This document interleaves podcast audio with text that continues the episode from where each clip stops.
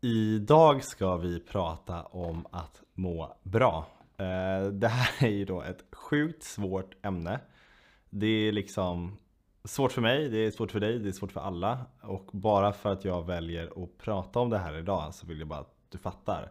Att det inte betyder att jag är lycklig hela tiden eller att jag mår bra hela tiden. Men däremot så känner jag väl att jag har reflekterat om det en hel del. Eh, jag pratar om det en hel del, jag tycker det är fett kul att prata om. Så någonstans har jag väl identifierat vad som funkar för mig och vad som inte funkar för mig. Alltså vad som får mig att må bättre och vad som får mig att må sämre. Och det ska vi prata om idag. Så uh, bara disclaimer direkt, för jag är så trött på människor som liksom pratar som att de, de har svaret. Uh, jag har inget svar, men jag tror att vi kommer ha jävligt kul ändå.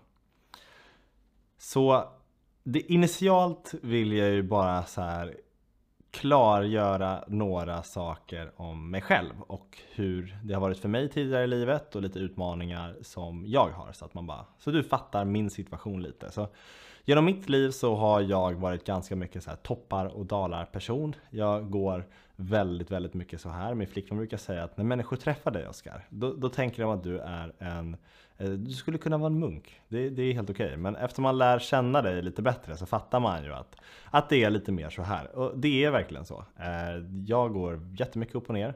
Eh, som jag tror att alla människor gör. Sen så är vissa då bättre på att verka mer samlade än andra och man skaffar sig verktyg för att du vet de här topparna och dalarna, att kunna hantera dem lite bättre.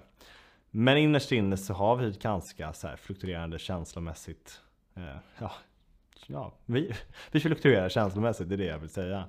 Och det gör ju även jag, även om jag då kan verka ganska lugn ibland. Och eh, genom mitt liv, för att må bra, så har jag ju liksom jagat de här topparna. Sen så, oftast efter topparna så kommer det ju dalar, eh, vilket suger, men det är lite så det ser ut. Eh, och jag, efter att ha jagat de här topparna i väldigt, väldigt många år, bara topp efter topp efter topp, Eh, och insett att så här, men shit, jag kraschar efteråt och då känns livet inte alls så kul. Så har jag på senare tid, jag vill säga senaste kanske ett, ett och ett halvt, två åren, mer och mer insett att det som faktiskt får mig att må bra på riktigt är ju inte att jaga de här, utan det är kanske lite mer att ja, men gilla läget och uppskatta det som är däremellan. Alltså bara uppskatta den här tiden som kommer emellan topparna och dalarna. Uppskatta den här gråzonen lite mer. Och jag tror det är väldigt, väldigt viktigt för om vi bara kollar på hur samhället ser ut just nu så är det ju väldigt svart eller vitt. Så antingen är du ful eller så är du snygg, eller så är du tjock eller så är du smal, eller så är du smart eller så är du osmart, eller så är du rik eller så är du fattig. Det är liksom den bilden som projiceras på oss väldigt, väldigt mycket. Och då att inte tro att man är antingen lycklig eller olycklig det känns ju ganska långt borta. För det som känns mest rimligt är ju att tänka, ja, men antingen så är jag lycklig eller så är jag olycklig. Men jag tror liksom inte att det är sanningen. Utan det finns ju en väldigt stor gråzon däremellan som bara är att vara. Att liksom varken vara i extas eller att vara hjärtekrossad eller vad det nu är som gör att man känner sig där nere.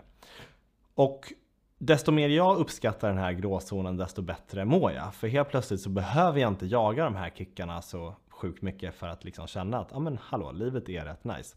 Och några saker som såklart har hjälpt mig väldigt mycket där, inte såklart, men för mig har det hjälpt väldigt mycket och så här efterhand känns det såklart. Det är ett, att jag idag liksom lever i en liksom sund relation eh, med min flickvän här.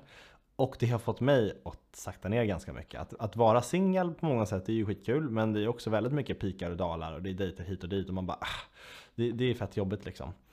Och nu så lever vi i en relation där vi istället respekterar varandra och vi har kul tillsammans och vi liksom bryr oss om varandra och vi kan checka in med varandra. Och det låter ju liksom, för många av er bara men shit det där är ju fan skittråkigt.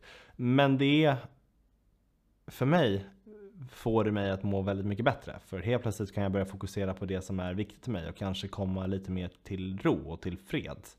Jag har haft svårare att göra det när jag har varit singel än vad jag nu har med Nicole. Och det kan jag göra med att mitt liv överlag ser bättre ut. Men jag tror att det är en ganska så viktig grej för många Inklusive mig själv när man är singel då. Det blir sån jävla press på att träffa människor och liksom också känna att man kanske är dålig på relationer, vilket jag har känt. Att men fan, jag hittar ju aldrig någon. Eller varför funkar inte det här? Eller varför har de här relationerna gått dåligt? och då har det istället då kommit och påverkat min självkänsla. Det har varit en, en tung grej liksom. Så överlag nu så är jag mer stabil på det sättet att jag är lite mer känslomässigt samlad och kan fokusera på det som faktiskt är viktigt snarare än det ytliga. En annan grej är att jag kommer ut i naturen mycket mer och det har väl blivit väldigt påtagligt nu när jag sedan en månad tillbaka har blivit hundägare till lilla Tuffe som inte är så liten, han är 11 år snart så han är, han är ganska gammal. Men han är ändå rätt, rätt liten. 18 kilo liten.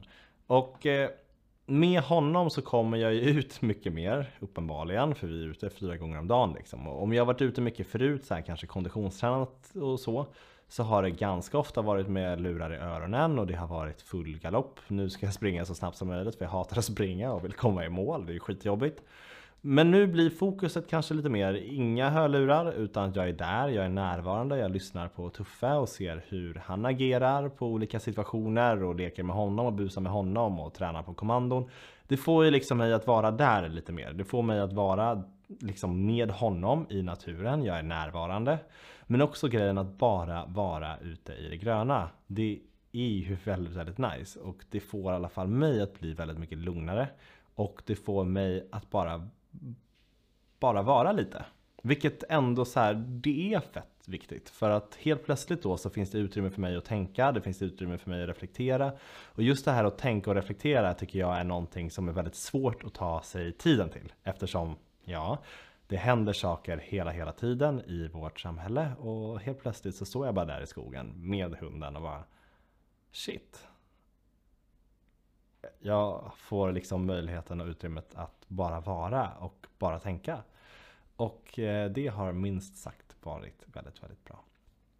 En annan stor grej med det här som liksom kommer som liksom kommer ikapp med just det här att vara närvarande i skogen är att jag har historiskt sett mediterat väldigt mycket. Och meditationen har hjälpt mig tidigare i livet att ta avstånd från saker som varit jobbiga och inte känna som att jag är så uppe i det här nu, det här är jag. Säg att något jobbigt har hänt. Du, du har bråkat med en vän, du har liksom Du har förlorat ditt jobb, du har gjort slut med din partner och det är så här, det är sjukt mycket grejer som händer. Och det som är väldigt lätt att göra då när man är mitt uppe i alla de här känslorna och känna ja men det här är jag nu. Jag, jag är varenda av de här känslorna och varenda känsla är sann. Men att bara då få möjligheten med hjälp av meditationen att ta ett steg tillbaka och bara, ja men okej. Okay, det här är det som det finns här, de här känslorna. Men just nu sitter jag här och jag andas och jag känner inte så mycket mer än bara det. Det ger, det har gett mig i alla fall ett väldigt bra verktyg att kunna distansera mig själv från de här känslorna lite mer och bara kunna vara, ja men fine, här är jag. Och bara kunna vara jag där och då. Eh, så det har varit en sjukt viktig grej. Och om vi bara sammanfattar de här grejerna nu som vi har pratat om totalt sett. Så finns det väl en ganska så här gemensam nämnare som är desto mer närvarande jag är, desto bättre mår jag. Och desto mer jag kan fokusera på det som faktiskt är viktigt för mig. Det som faktiskt spelar någon roll. Inte det som är här ute, det som är liksom highs and low, det som är snabba kickar, det som är du, du, du, du, du. Det har aldrig gjort mig lycklig i alla fall. Jag har trott att det har gjort mig lycklig. Jag har trott att det har gjort mig mer eh, men tillfreds som människa. För att det, det, har ju känts kul.